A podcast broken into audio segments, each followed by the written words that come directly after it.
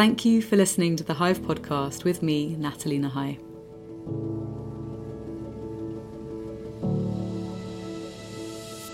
In this third series, we're going slightly off the beaten track. These 10 conversations will take us on a journey from the world of psychedelics, ecological grief, and the self to technobiophilia, leadership, and how we might begin to recreate our identity as a species in the face of the unfolding climate crisis.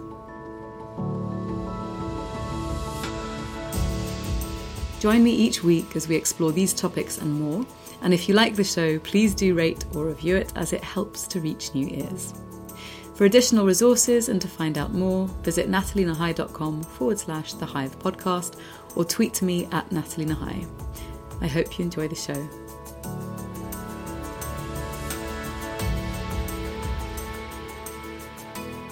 Today I have the pleasure of talking with Sophia Rokhlin.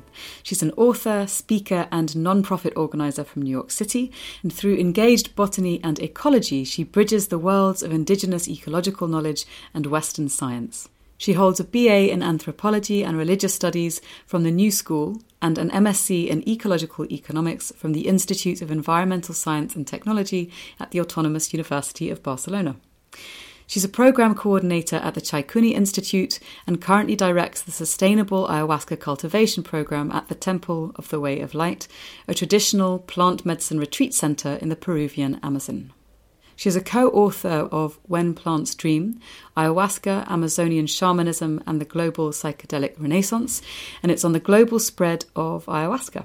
She has worked with several psychedelic harm reduction programs such as Kosmicare and is a member of the Ayahuasca Community Committee for the Chacruna Institute for Psychedelic Plant Medicines. It was a really interesting interview for me, so I really hope that you enjoy this one.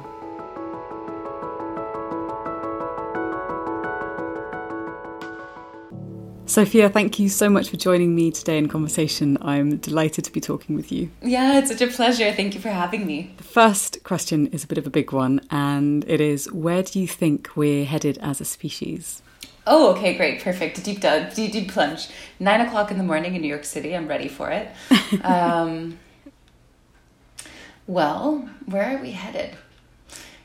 Assuming that time is linear, or our perspective of it is. um, I think that we are in a phase of um, growing up, kind of like, you know, that terrible moment when we realize we're about to get kicked out of the house and we are not able to just hang out in our parents' house anymore. And we now need to be responsible and grow up.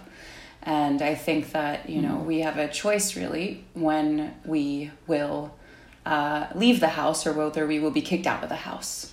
Um, and you know what we have along the way is all of these education through thousands of years of working in altered states of consciousness, hundreds of years of developing technologies and tools, and now we're actually going to go from playing with these things and writing about these things in our little schoolgirl notebooks to actually applying them, you know, and really um, setting out to the great task of healing our world, which is going to be nothing short of miraculous, but um, a miracle is kind of our great initiation, and we can expect mm. nothing less of ourselves.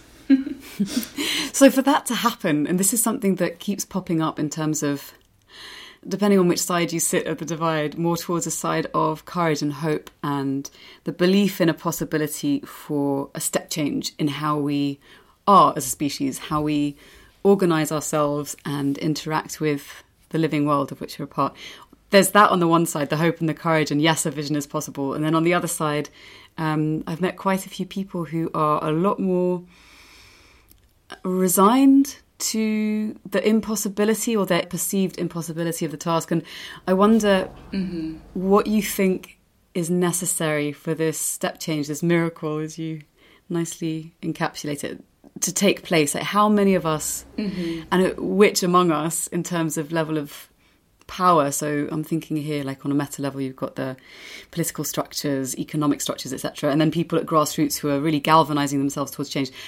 How many people across these different stratas of society need to be able to make a change for the rest to benefit from that? Like, because I don't think everyone's going to to make the choices or are able to make the choices mm-hmm. necessary for the change that needs to come. I'm kind of winding my way here with words, but I'm hoping you're getting my, my meaning. I, I, I, guess I catch your drift. It's um, I mean, again, most of my work and my thinking is shaped from the work that I do with indigenous communities in the forest. And there's a mm-hmm. reason why I hang out with them, I think, because um, I've seen the, I've physic- physically, you know, really felt the, the scale of um, environmental devastation and degradation. And there's, there's something that happens when you walk into a uh, monoculture palm oil forest, mm. an oil palm tree forest. and it's probably one of the, the, eeriest things you can possibly imagine. It's green, but there's nothing alive. You know, it's all of these trees are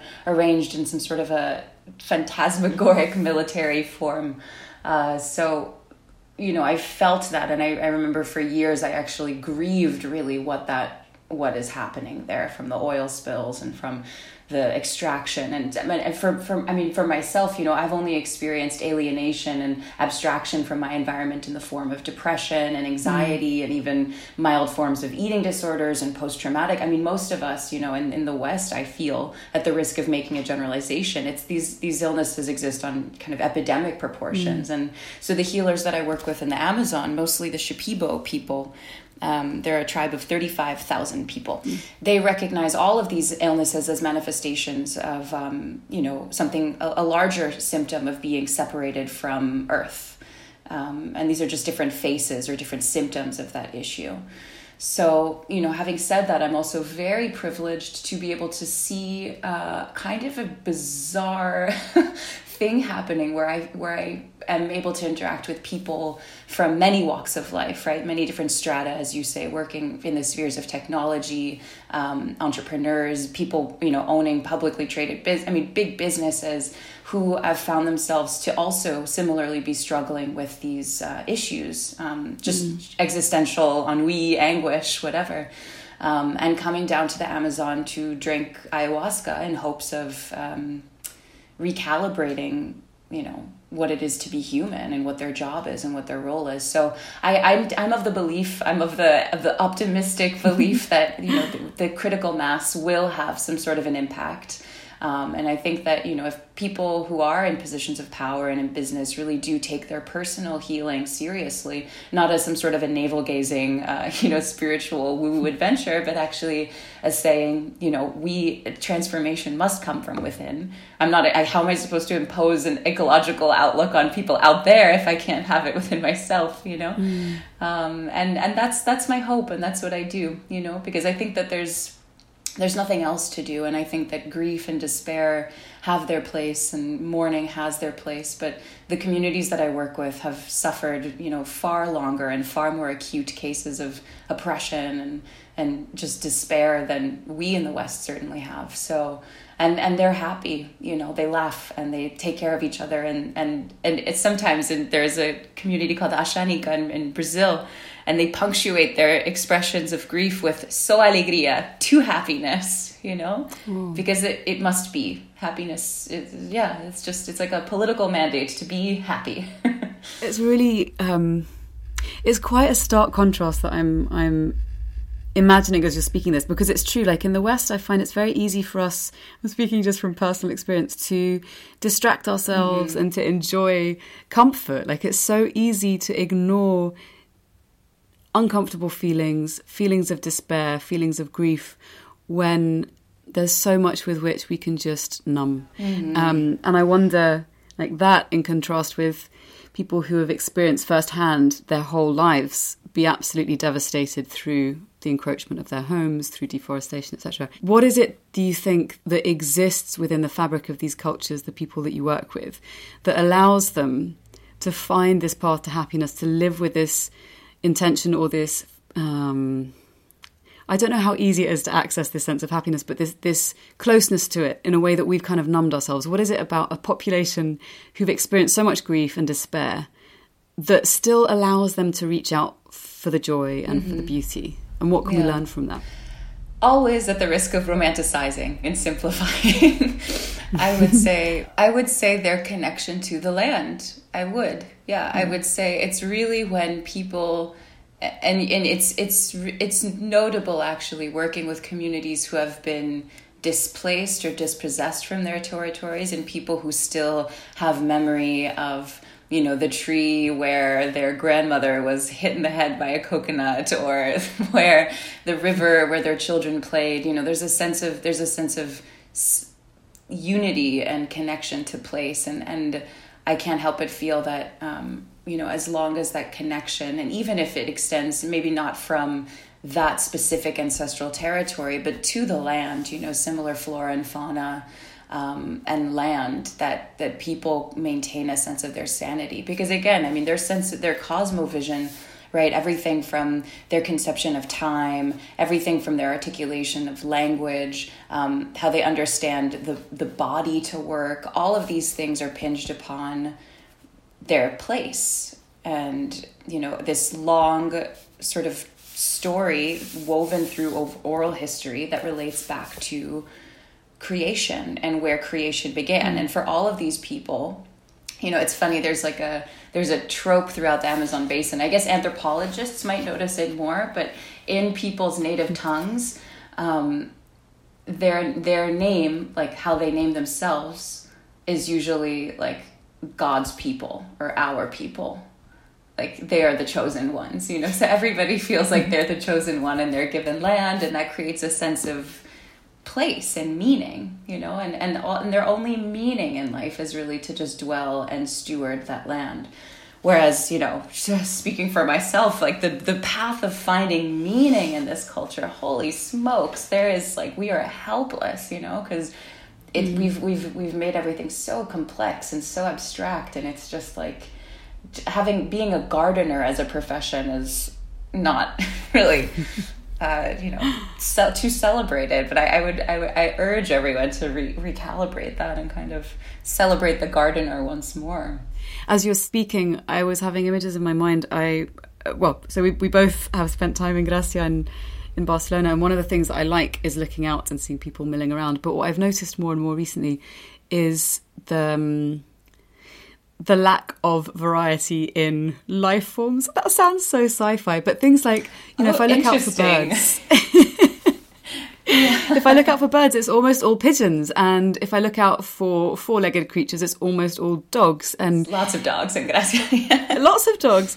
But even in comparison to when I was living in London, I had this tiny little handkerchief size space of a garden, and there would be squirrels, and there would be finches, and there would be sparrows, and occasional foxes, um, and there'd be cats, and like that's a little bit more diverse. But it makes me it makes me think of you know if you're in a if you're in a city, if you're a city dweller, and you're in a space in which what you experience is really a pared down version of the variety of life, then of course we're going to have mm. a pared down sense of the complexity of the richness. I kind of want to say of of what we belong to, and I think that's one of the things that for anyone who spent time outside of the city and, you know, if you have the fortune of experiencing the jungle, um, you really realize just how varied and rich and extraordinary this is. And I think we've lost that sense of wonder. Um, what What do you think?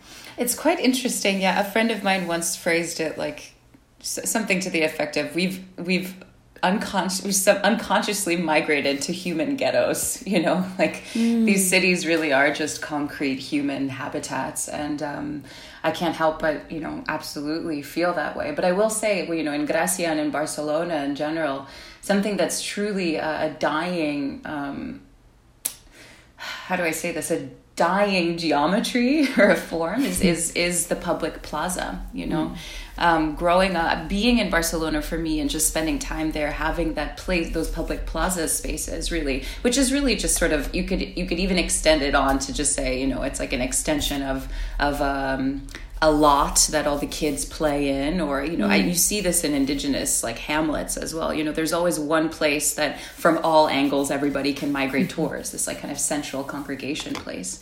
Um, and for, i mean for me growing up uh, living in barcelona briefly was um, was a was a revelation you know seeing that there were places for these kind of like temporary autonomous zones almost. And i mean you even see like you know the punks in gracia will throw molotov cocktails into starbucks developments there. I remember this happened when i was there and they're like vehemently opposed to mm. the Disneyfication of these spaces. So mm. um, yeah, but I mean, absolutely, it's it's it's more i would say barcelona is uniquely like colorful and special and human and diverse as far as cities go. Mm. um, but i'm in new york city now so my my circuit these days has been new york to the amazon new york to the amazon. Um, and uh, it is a different kind of quiet here you know. It's a quiet that makes you go a little bit crazy whereas when i'm you know blessed to be in the Amazon. It's a it's a silence within. You know, there's no radio, there's no texting, none of that stuff. I barely have internet connection when I'm there. Um, but there's a sort of the orchestra of the forest mm. prevails and the quiet of nature itself. So it's it's a, it's an amazing thing to just be you know med- to have a meditation practice actually and compare my meditations here in my quiet New York apartment. You know where I hear the radiator tinging against the wall mm. and. Um, and and the forest and that whole orchestra of beings that are kind of accompanying me in my in my stillness. Mm. That's such a vivid way to describe it.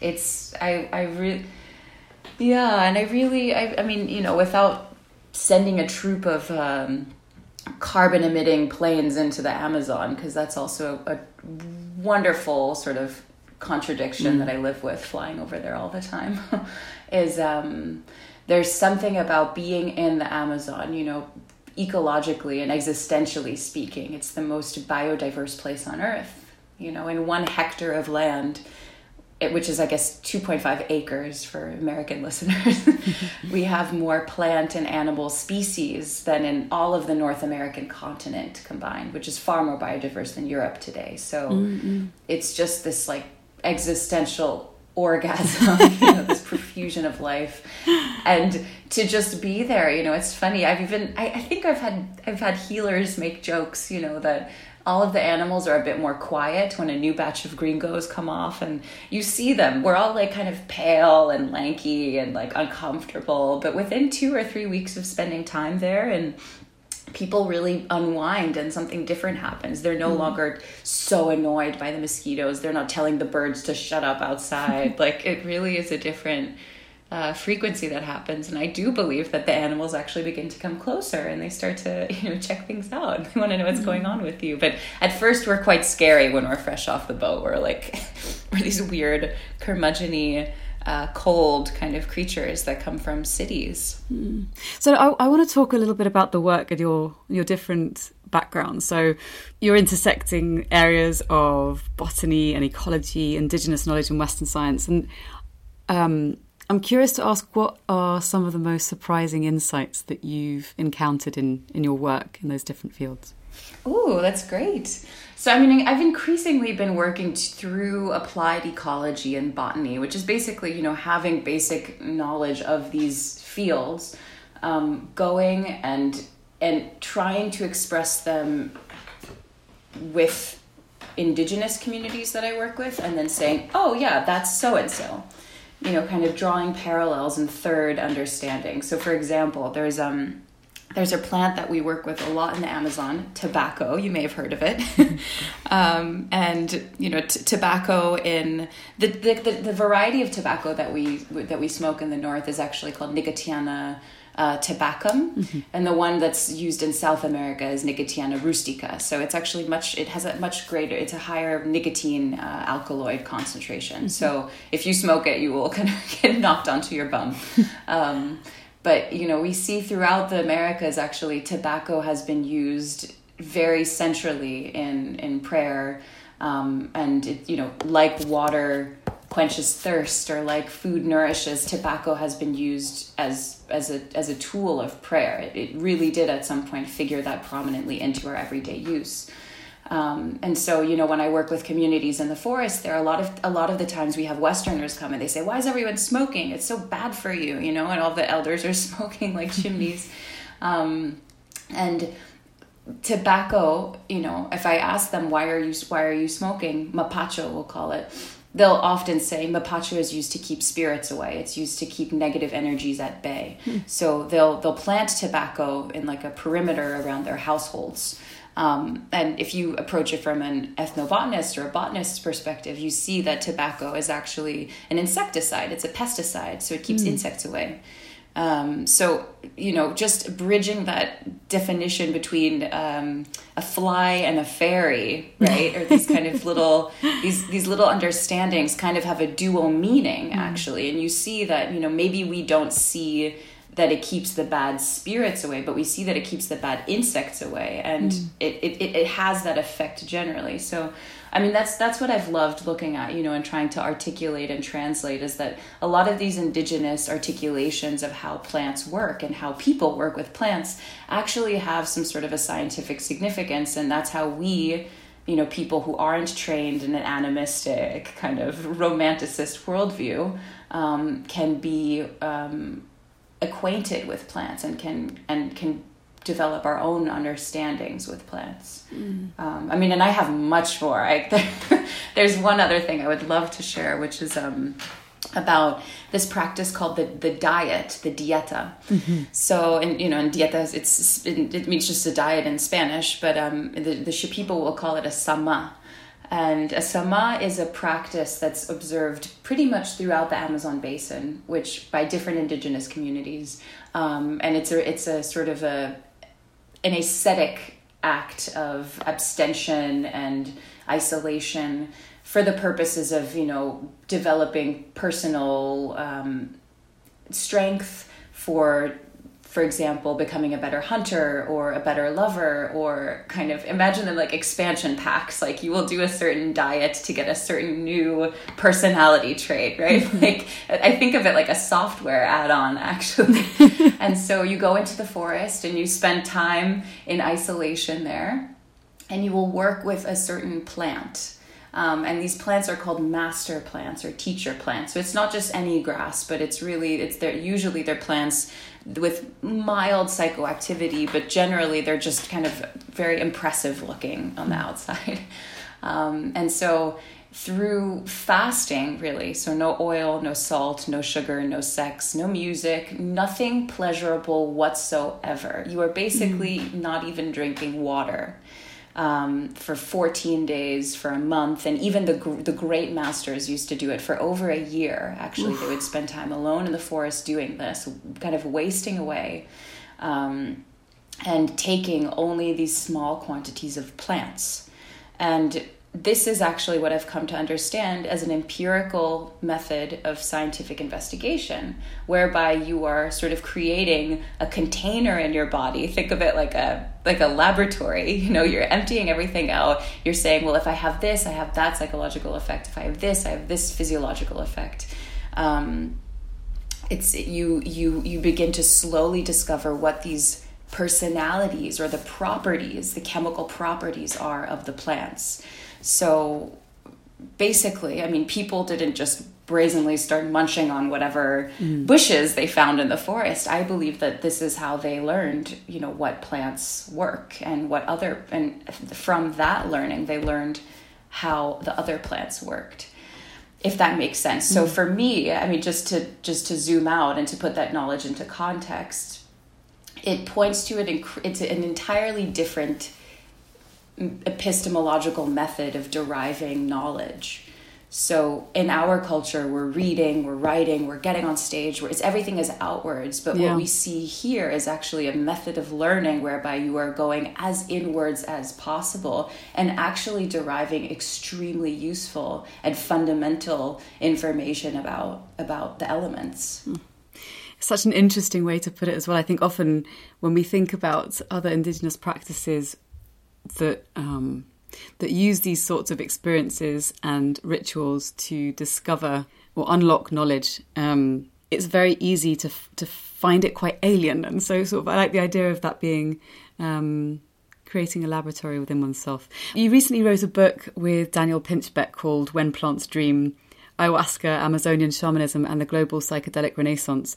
Um, there's many questions I want to ask you about this, but yeah. one of the first ones that comes to mind is around this renewed excitement and interest in both public and scientific in psychedelic experiences, research, um, application, and one of the things that personally I keep coming up against is the fact that you know, we can find indigenous psychoactive plants in most parts of the world. So, for instance, in the UK, there's an abundance of a particular kind of magic mushroom. I think it's psilocybe cyanescens that you can forage in fields, and it's it's really plentiful if you know where to look. From October to February, you can get your hands on it, and yet time and again, um, I encounter people who will um, get access to and fly over specific ayahuasca brews and try and recreate these sorts of ceremonies, so the rituals surrounding it, that are not indigenous to the land where it's being flown to. And personally, I find that incoherent, and it, it, there's something about it that troubles me.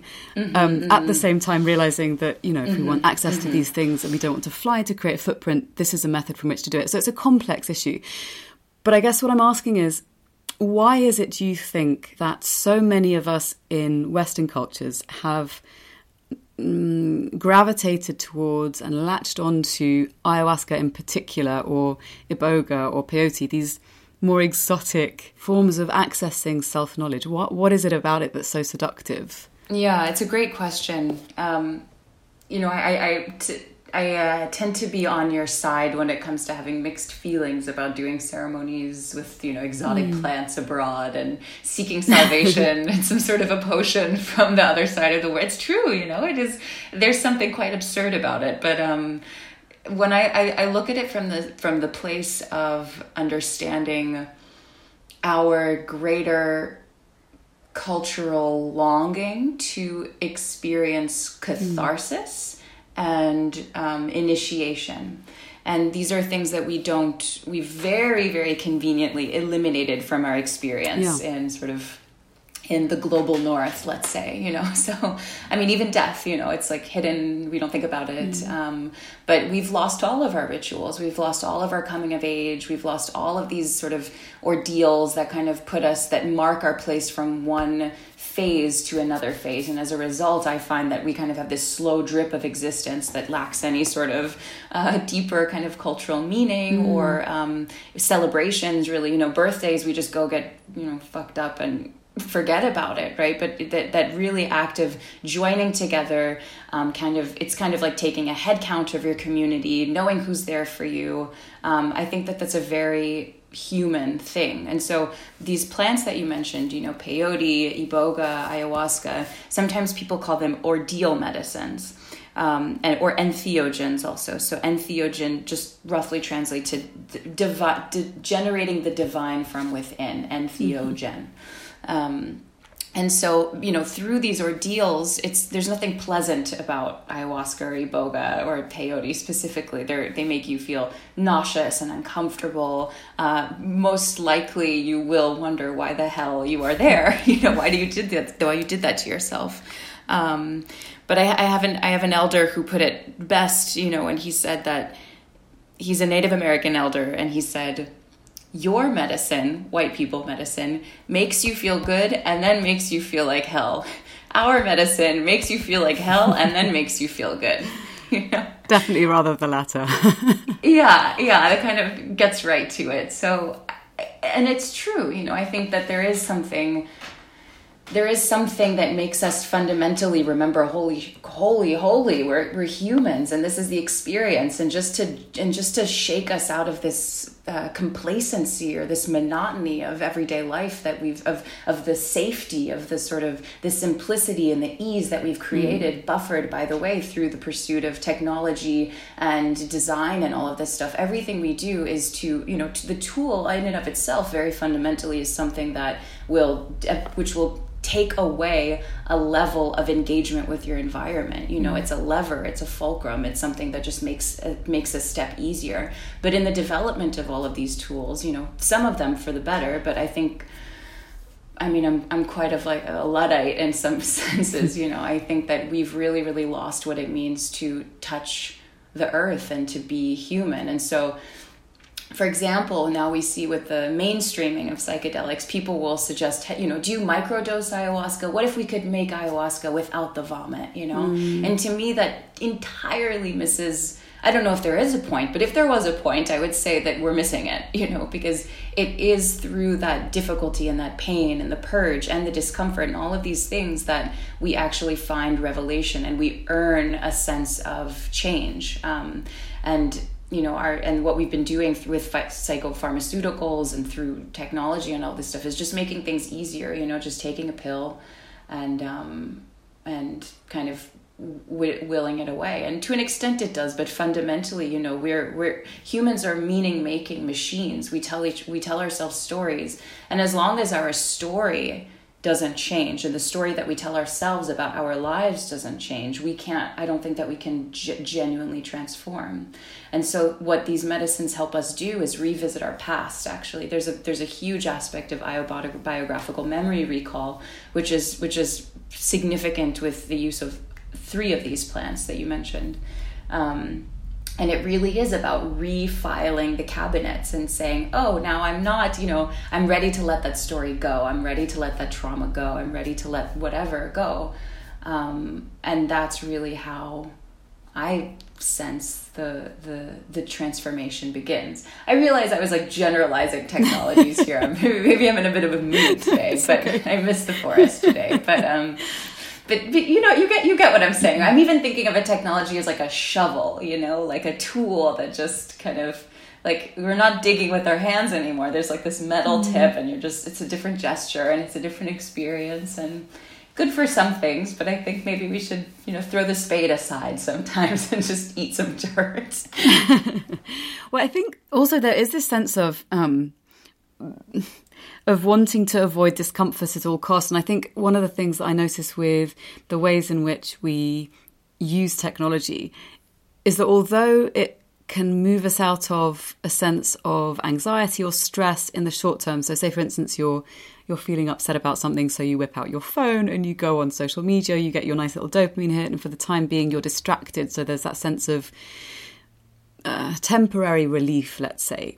But it adds to this this kind of ambient sense of restlessness, which I think obscures something deeper, which is this need, like you've mentioned, to feel a sense of belonging, to feel a sense of meaning, of connectedness with a wider experience of life, um, which I think is inhibited when you're when you're separated from the seasons, let's say. And I'm not saying that we should all go and live in tents because I really would not enjoy that apart from for certain seasons in the year. but to have more of a permeability between the environments that we've created for ourselves and the environment from which we arise. And so one of the things I want to explore with you is um, I'm kind of going to take us down a slightly different track here is that when people open themselves up for um, threshold experiences, initiatory experiences where we're potentially confronting something very traumatic or um, difficult, um, one of the things that is really important, of course, is to be able to process the stuff that comes up so that we're not just sitting mm-hmm. with kind of like an open wound, allowing anything to come in and not actually working with the healing process itself. So I wonder, with your work, because you work on this particularly, which I think is fascinating, um, you work on the harm reduction aspect of psychedelic experience. Can you tell us a little bit about about why you came to engage in that work and why it's so necessary? Hmm. Yeah, so I mean, my work with psychedelic harm reduction uh, has taken sort of various forms. I guess I started working in with um with Boom Festival actually. So huh. Boom is a I don't know if you know of Boom. It's yeah. a, it's a enormous side psytrance festival. I think there are thirty five thousand ish attendees, Oof. and I think there's like a, only eleven percent of people there are not on drugs, approximately something wow. like that. So, you know, many people are going there for the first time, having these incredible experiences, taking you know tons of drugs that they don't know anything about really. Um, and our goal, really, working with Kosmicare, is to mitigate any sort of um, harm and really make sure that people have a place to work through difficult experiences. So mm-hmm. we like to make the we like to discern between you know a bad trip and a difficult trip because a bad journey implies you know book closed, that's it, this is terrible. I had I derive no value from this. Mm-hmm. Whereas a difficult experience, when shared with people who are caring, who are helping you weed things out, who are helping you to sort of translate your visions and your experiences and kind of apply it to the greater uh, picture of your life, or even somebody to just sit with you. You know, I worked as a sitter at these festivals, so it's really somebody who's. I mean, it, it's a it's a pretty varied job actually, but basically, you know, you're not expected to psychoanalyze anybody. It's just to have somebody to be present with you during mm. these difficult times. Um, and I found that work to be some of the most rewarding um, experiences of my life. Yeah, because it, it, you know myself, I'm I'm quite a psychonaut myself, and I've had some of the you know darker journeys of the night, um, and um, just you know to to build empathy in these experiences and know that hey I've been there before let's work through this and I and I and I did get better from it actually um, is extremely helpful um, and then my work at the temple so I work at a at a retreat center in the Peruvian Amazon called the Temple mm-hmm. of the mm-hmm. Way of Light um, abbreviated as the temple. um, and it's an ayahuasca retreat center, and we work with with Shipibo healers. Um, and yeah, we see around 800 guests a Ooh. year, so it's it's quite a lot. Um, and yeah, and we have people going through very you know intensive experiences, and and part the keystone of the work that we do, and I think what's so special about coming to the jungle is really people's commitment to integration. You know, mm. they're not going in for a weekend and then going to work the next day, which I'll note is a privilege, by the way. Mm-hmm. You know, to be able to fly to the Amazon, I acknowledge that, and I also recommend it if you can or if if you know if anybody is kind of making ceremonies just to have space to really integrate is is crucial. Um, and so a lot of the, the work that we talk about at the temple actually has to do with integrity. So um, we've recently been doing these retreats with a man named richard condon and um, and richard is a master of ontological inquiry and, and, and we do these workshops together with ayahuasca um, you know, talking about integrity. So, what does it mean to be a person of your word? You know, and it seems very fundamental and very basic, but when you start to work with psychedelics and you start to work with visionary plants, let's say, we start to get these downloads, right? I need to do this. I'm going to start this business. I'm going to apologize to my mom. I'm going to blah, blah, blah. We have these whole lists of a million and one things we need to do. And very often, because we don't have integrity, really, we just don't do them. Hence the sort of archetype of the, you know, loser hippie who doesn't uh, you know make anything happen right it's because we haven't been trained to be people of our words mm. Um, and so that's a lot of the work that we do these days. And we've had really amazing results with it, you know, really asking how are we going to apply these lessons to our lives when we come out? How are we going to, you know, start that business? How are we going to make, heal that relationship? Um, so, you know, as the founder of the temple, Matthew says, there is no integration without integrity. Um, and I really like that. I, I find that, that that component is not really spoken about in the integrity uh, sorry in the in the integration mm. side of things um, but yeah it's extremely important and i mean we also see in you know in the united states and even even abroad actually in london there's a great psychedelic society um, these sort of peer-to-peer facilitated groups that are like you know attempting to create culture within and places for people to talk about their experiences. And it's an experiment but i find that many people feel very comforted knowing that you know there are a couple of others out there who are um, you know ready to just hold you in, in your in your in your process of realizing your dreams so let's dig into that a little bit because i know it can be it can be quite tricky when you come out of a context in which you're supported and you're facilitated to then um, stay in connection with things that you've experienced that you've learned the insights that you've um, encountered, what are maybe one or two of the practices or tools that you found to be helpful in cultivating the sense of integrity to enable people to really enact the visions that they have um, that they get given or they experience in these psychedelic experiences, these healing experiences. Hmm, that's great. So these are actually not. They're very practical. You know, they're very practical. Like if you if you have. Uh, an ambition or a vision, um, you know, writing it down mm-hmm. and creating uh, actionables, right? So, what is the first step to doing this? And not saying launch da da da, but really, right, email so and so on by this date, you know. And it's funny because when people are asked to put the pen to the paper and do that, people get really anxious and nervous and suddenly they have 101 excuses why they can't do this or what and it's amazing just to watch the monkey in the cage kind of get asking to get out and be free and um, that, so that's one of the exercises that you know we've been experimenting with and i found that personally tremendously useful and, and simple.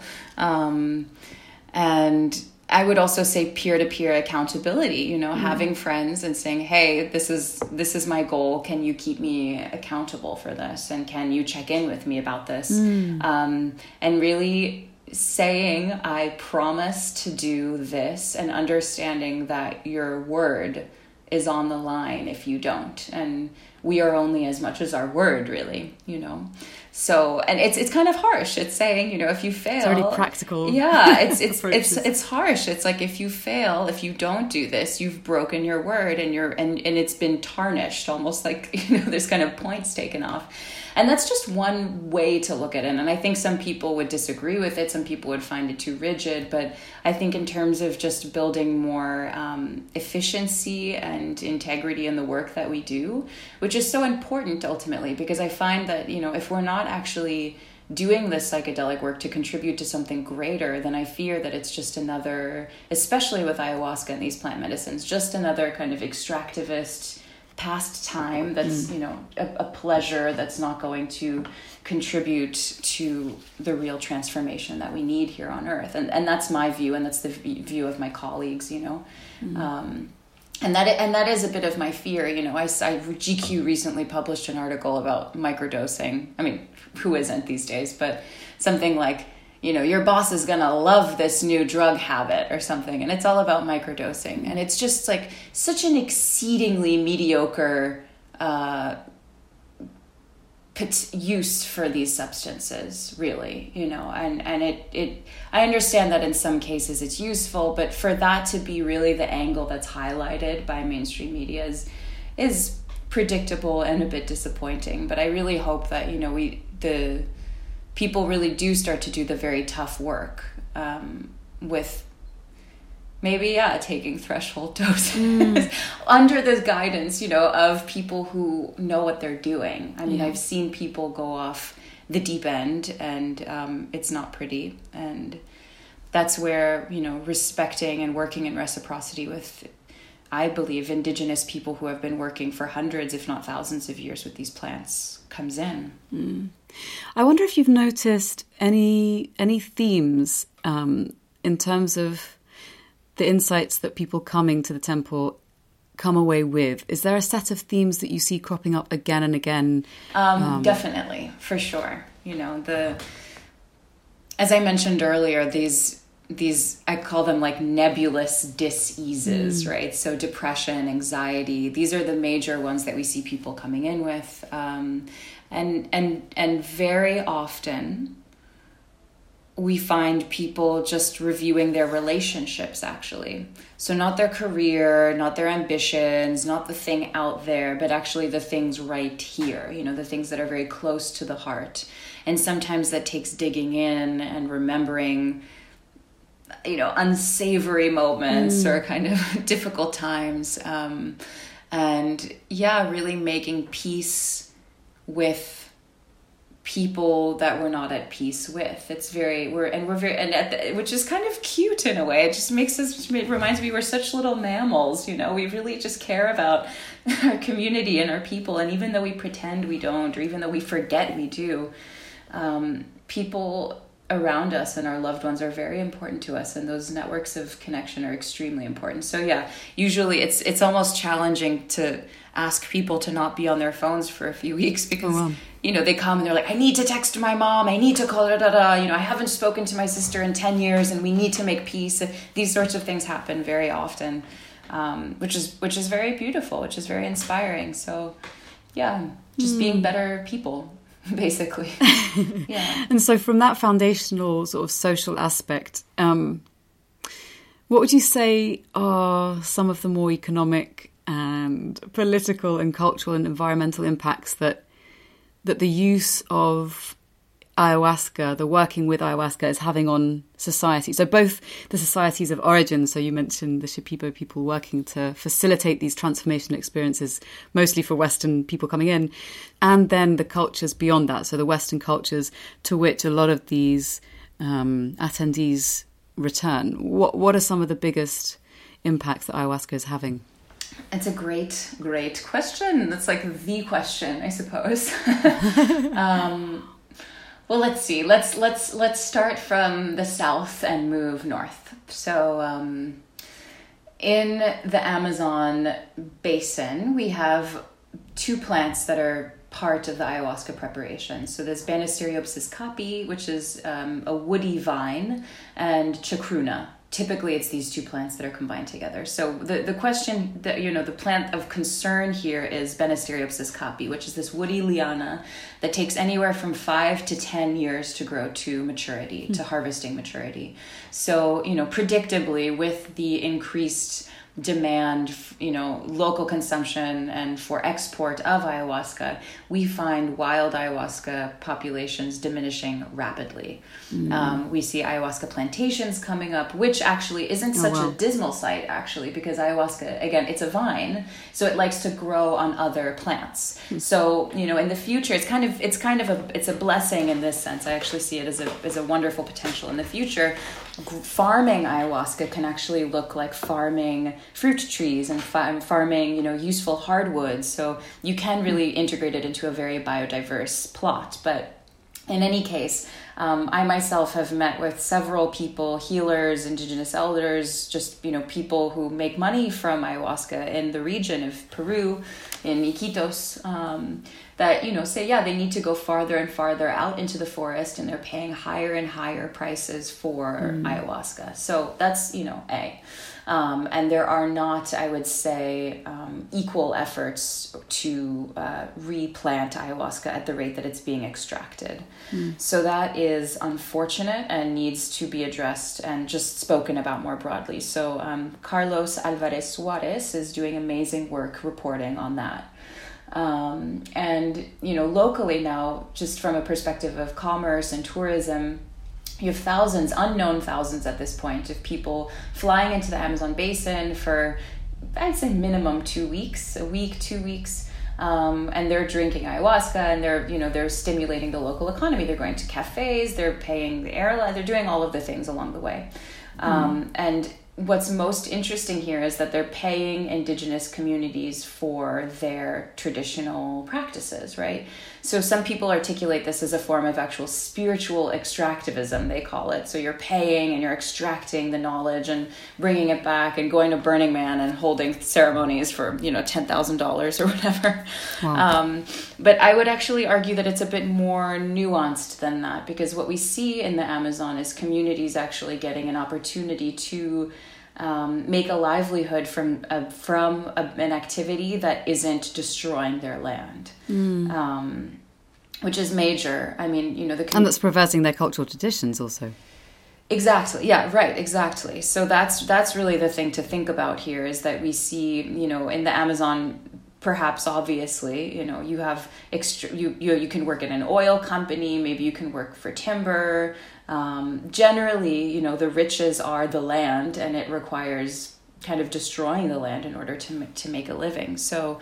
Um, it is quite interesting to see, yeah, communities and their work being celebrated through these networks of commerce. Um, and I think, you know, that there can be and there will be more um, sophisticated evolutions of exchanging value in this region what I mean is, you know, we're not just paying for ayahuasca, which seems very kind of crass or blunt mm. or it, there, there's there's something fundamentally uncomfortable with the idea of paying for something sacred mm. right this is like an age old conundrum that people have worked with um, but you know the the temple has a nonprofit organization that we work with very closely called the Chaikuni Institute um, and all of the temple's profits go towards Chaikuni. And Chaikuni is working on reforestation, mm. intercultural education programming, um, sustainable ayahuasca harvesting, and supporting you know environmental struggles and, and environmental justice work. So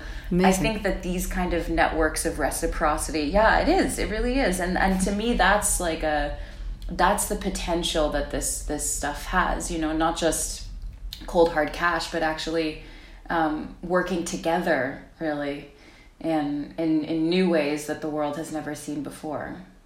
Truly you know we've never seen it before in the jungle yeah. Yeah and it's inspiring to think that there's a, a way in which people can align economic interests with environmental interests and our desire for growth because i think this is another thing which is so fundamental is it's very easy to say well um, it's it's fine and good to want to grow spiritually or uh, psychologically or emotionally or however it is, but you're not allowed to do X or Y because it's going to pollute the environment. It's such a complex system, um, and so I think finding ways to uh, make all of those things work together where possible is is probably the best way forward. I'm conscious that we're coming to time on this, and I'm I'm curious to ask uh, what one insight or advice you might give to people listening in terms of how to maybe relate more deeply with themselves and get themselves out of the the more nebulous issues that you mentioned before. So if people are feeling depressed or they're feeling anxious or they're feeling disconnected, what might you suggest for them as a starting point? Mm-hmm. Let's see. I mean, I immediately go to the plants. immediately. That's okay. Um, yeah, I, was like, let's see if I'll do something off brand here, but no, I couldn't do it. Um, yeah, I mean, for me, you know, some something that I quite often do is go to botanical garden actually i mean this is the, I'll, I'll, say a little bit more about this but go to botanical gardens and um, and and and and just relate to the plants you know like learn about them read those little i spend an afternoon alone at the botanical garden and read the little plaques and all of the work that the botanists have put in there and learn a little bit about our evolution with plants and and purchase a plant care for a plant um, and if you can you know i love i love herbalist herbalism walks herbalist walks mm. um, and just seeing you know going for a walk in the woods with some sort of a witch and seeing the different stories and tales that people have about the plants for me it's just like you know the plants are kind of my buoy or my, my lifesaver because I, they just help me realize that that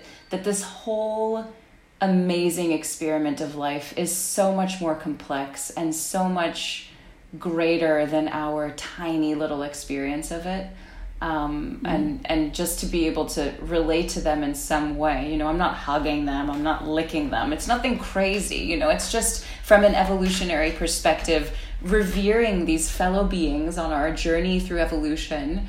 And, and seeing how they're doing it and, and understanding wow human human experience is very strange and um, and putting things into perspective that way and again it's really all about building perspective for me. Any of this depression, any of this anxiety, it all happens when we're too concerned with ourselves, really, and too concerned about our own stories. Um, with the exception, of course, of being anxious about ecological devastation, which is a different flavor. Um, but even mm. then, you know, just shifting shifting it into perspective and saying, look, we're all experimenting, and I don't believe that there's anything wrong with humans. You know, I don't think so. I think that there's it's just a much bigger picture and we're yet to see what that picture and that story is looking like.